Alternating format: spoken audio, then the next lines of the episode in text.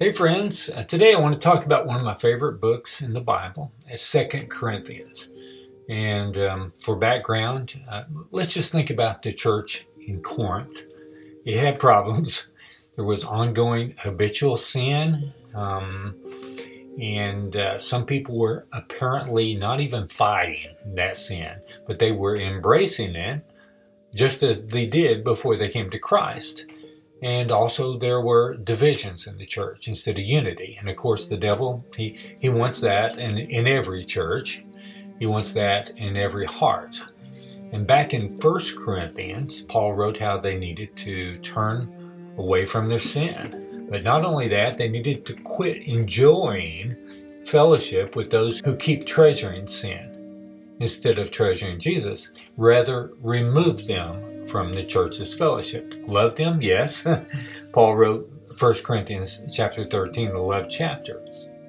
But he did not want them to, to long for or to seek out or enjoy the den of sin and being surrounded by sin. I mean, that's an indication of, of what our heart wants, and it will drag us back into sin. So cut it off. And maybe that's you even with the friends that you choose outside of church. They can lead your life towards disaster and, and draw you right into your sin. You pro- if you do that, you probably know it. It's probably did that before.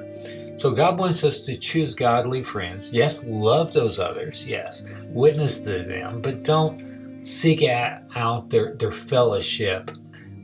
Godly friends can help you find more joy in Christ and help you grow in Christ. Uh, that's what God wants for us. And to do otherwise can be a big disaster for, for your whole life. And now in, in 2 Corinthians, Paul urges the, the believers to accept those who have repented and turned back to God. They want to treasure Jesus again. And so open your arms to them in love. Don't reject them for uh, for their past wrongs. Don't try to keep them out of your fellowship uh, because they maybe did wrong to you or they did wrong to others. And uh, but now they want to treasure Jesus. I mean, bring them into your life again. But look, don't dwell on the past. That's a big problem that people have. And I think there's some marriages that need to learn this kind of genuine forgiveness towards their spouses. So pray for that in your own life if you need to. And I think Second Corinthians, why I love it so much, it's all about focusing on Jesus. Um, it's about delighting in Him as our supreme treasure. Uh, so don't focus on problems. Don't focus on people who have did you wrong. But keep on keeping on, looking to Jesus so that we may keep being changed more so and more so. Uh, keep letting the Lord give you more and more joy, even in Him. And early on in uh, 2 Corinthians uh, chapter 1, verse 24, it says, Paul says this, we work with you for your joy, for you to stand firm in your faith. And I think that joy comes from seeing more and more of Jesus. I think this is the main theme of Second Corinthians, and this is very encouraging to me. I need this.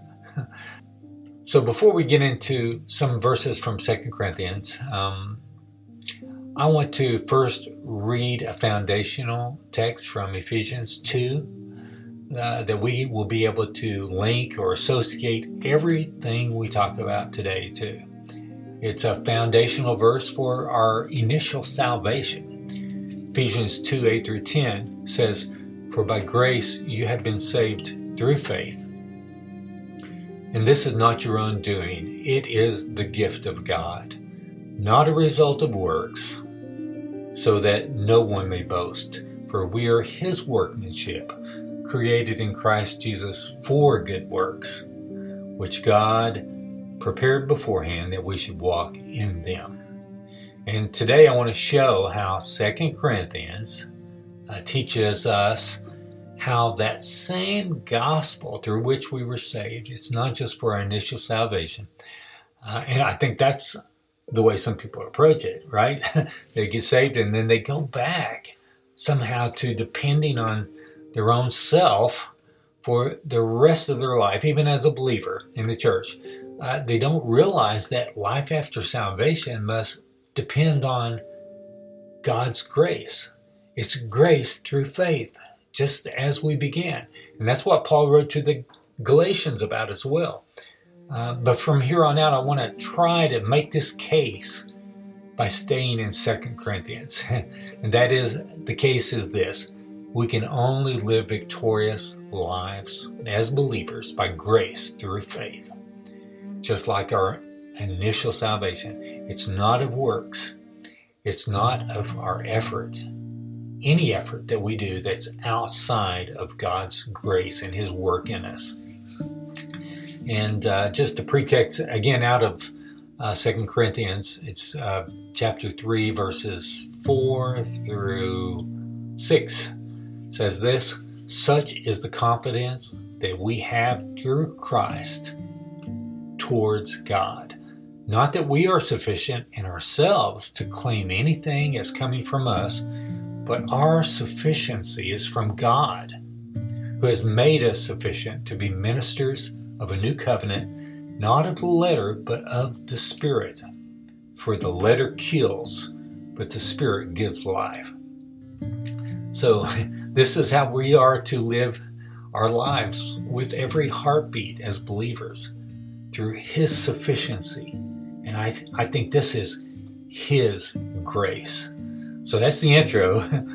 now uh, let's look a little closer at Second Corinthians. First, in relation to our salvation, which we've already talked about. Uh, 2 Corinthians 4 6. I love the way Paul puts this here. It's like in the first creation, he's comparing what God is doing in us to the creation of the world and the universe. Uh, for God, who said, Let light shine out of darkness, has shone in our hearts to give the light of the knowledge of the glory of God in the face of Jesus Christ. So, so God made us aware of, of Jesus, right? He showed us his beauty. He proclaimed him, himself to us. And we looked to him in faith. We became a new creation. so, in essence, we received God's grace through faith. Um, and Jesus, he just stepped out of the shadows uh, where we were not able to really focus on him, right? And he declared his glory to us. 2 Corinthians 3:16. But when one turns to the Lord, the veil is removed. And that's what happened when we looked to Christ. The veil was removed and we became a child of God. Then in verse 18, Paul says that we are to continue to look to Jesus our whole life long seeing more and more of his glory, and in so doing, we're, we're changed practically. This may be my favorite verse in the whole Bible. 2 Corinthians 3.18 And we all with unveiled face, beholding the glory of the Lord, are being transformed into the same image from one degree of glory to another. For this comes from the Lord, who is the Spirit. I think most Christians, uh, they, they do. They think of their life after salvation as living and walking in God's strength. And that's true. That's spot on. But you know, I think it helps for me to internalize this and what it means, uh, to think of it as um, now my goal is to go forth in God's strength, yes, but I, I would replace that to, to help me think about it and say uh, to go forth in God's grace, uh, depending on God's grace every day, trusting His promises. Because God's grace is our only strength. That's the only strength we have. It's not in ourselves. and so our life after salvation is still grace through faith. Uh, and a key point, I think, is that uh, it's faith in, in God's promises. We were saved by our faith in, in God's promise, the promise of the Messiah, Jesus, the only one who uh, would give us hope, the one who would do what we could not do. He lived a perfect life and he gives his righteousness to all who delight in him. And he rose from the grave and he gives us that same power to overcome sin in our life. So we are saved in the promise of the Messiah. And now we grow the same way by faith in his promises. So it, it would be helpful if we know God's promises, if we stay in the Word, if we think about the Word and meditate on them. Eh, I mean, the, the promises of grace are just laying out on the table for us to count on with every breath for every day of our life, to, for us to believe and to claim by faith. So, okay, the text I want to really look at closer from Second Corinthians um, specifically refers to giving money or things to people in need. And it's talking about the grace that God gives us that is connected to that giving. But it's really about more than, than tithing or giving money. It's about our new mission in Christ with every heartbeat. And just as we read earlier in uh, Ephesians 2, um, we're saved by grace through faith, not of good works, but for good works. That's pretty wild. We're not saved by good works, but we are saved for good works. We just read that. Um, here's what was going on in the church Paul was writing to the Corinthians that he might come and collect gifts uh, to take back to um, believers in Jerusalem who were suffering, um, possibly from a famine, maybe even persecution. But please don't let this idea of giving money turn you away. This passage applies across the board uh, with everything, every deed, every work that we do. And actually, later in the passage, Paul says that. Um, but think about it giving, uh, that's a, who we are now on every level. Our life used to be about getting. but for believers, Christ has promised us all things, an inheritance with Him forever. And now our life is about giving. It's about giving in His name and for His glory. All right? Let's dive in. Here we go. 2 Corinthians chapter 8 verse 1. We want you to know, brothers, about the grace of God that has been given among the churches of Macedonia. So here Paul is saying that God gave grace to the churches, to the believers in Macedonia. And this grace is working in them even after their salvation. And it too comes through faith because he is about to tell the Corinthians actually how much they trusted the Lord. Um, verse 2 For in a severe test of affliction, this is the Macedonians, their abundance of joy and their extreme poverty have overflowed in a wealth of generosity on their part. For they gave according to their means, as I can testify, and beyond their means of their own accord, begging us earnestly for the favor of taking part in the relief of the saints. And this, not as we expected, but they gave themselves first to the Lord and then by the will of God to us. Accordingly, we urged Titus that as he had started, so he should complete among you this act of grace. so this passage just starts with God giving grace to the Macedonians after their salvation. And what is this grace he's talking about? Well, we may not think of this as grace normally, but it is. It's grace to love others, grace uh, to have a generous heart, even to the extent of begging that they might take part in this giving to the relief of the saints. And this grace was also an abundance of joy. And I think that's important as well.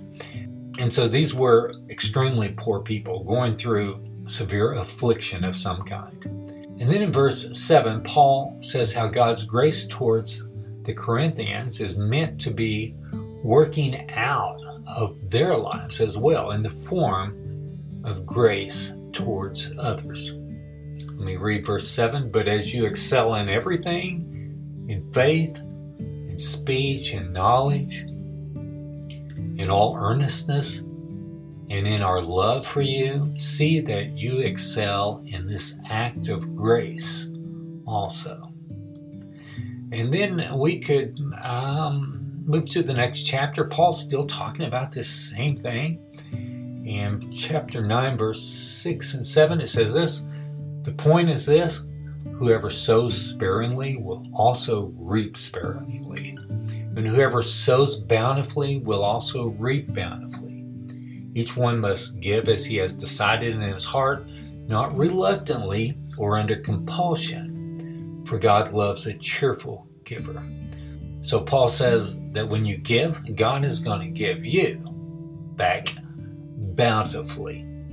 Um, and we are to trust God enough to give and to give cheerfully. And, and God blesses those who, who give with a heart of worship. And He's going to tell us more about the purpose for His blessing in, in just a minute. Uh, but notice God's blessing of grace. It comes through faith, it comes through trusting God. In closing, I want us to think about this. You may be poor like the Macedonians, or you may live in India or somewhere else. Maybe some extreme circumstance in your life, maybe poverty or persecution, maybe sickness, disease. I mean, it's a broken world, right?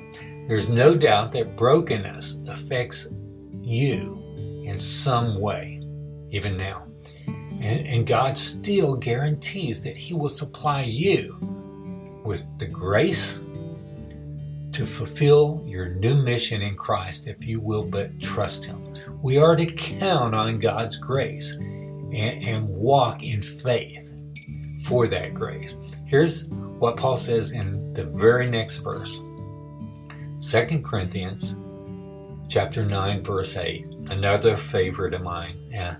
and God is able to make all grace abound to you so that having all sufficiency in all things, at all times, you may abound in every good work. So, all sufficiency, all times, every good work. These are extreme words, they're extreme promises to us from God. And, and not only that, but like we've been reading about all along, an abundance of joy will accompany us uh, as we accept this gift of grace from God as we are on mission for Him. So yes, this passage is about giving, but it's but giving is our life now, right? In some contexts, giving should be a part of every breath we take. As a believer, our mission has flipped flopped from being uh, for our own glory to to bringing glory to God, and that's where our joy is now. So everything we do should be done in Christ. This is our new mission and we ever continually look to Jesus ourselves to see more of his glory and be transformed. And then we share what we've seen with with others. Uh, and all this is for our joy as well. So let me just read that last verse one more time and then i'll pray. 2 corinthians 9 8 and god is able to make all grace abound to you so that having all sufficiency in all things at all times, you may abound in every good work. Father God, thank you for your grace, Lord, and thank you for the grace of faith that that um, enables us to to uh, to know your grace, Father. We're saved by grace through faith, not of ourselves. We have nothing to to brag about in, in seeing your beauty and being changed, Lord.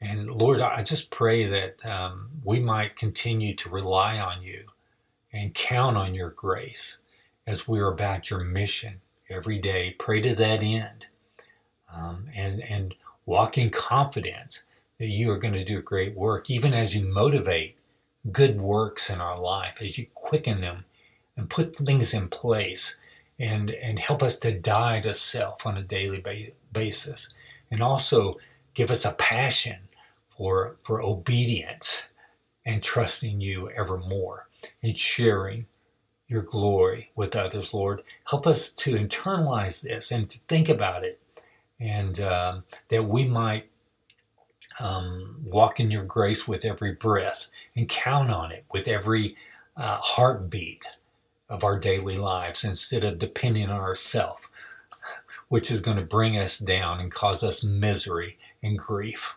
Thank you for this great gift of grace through faith. In Jesus' name, amen.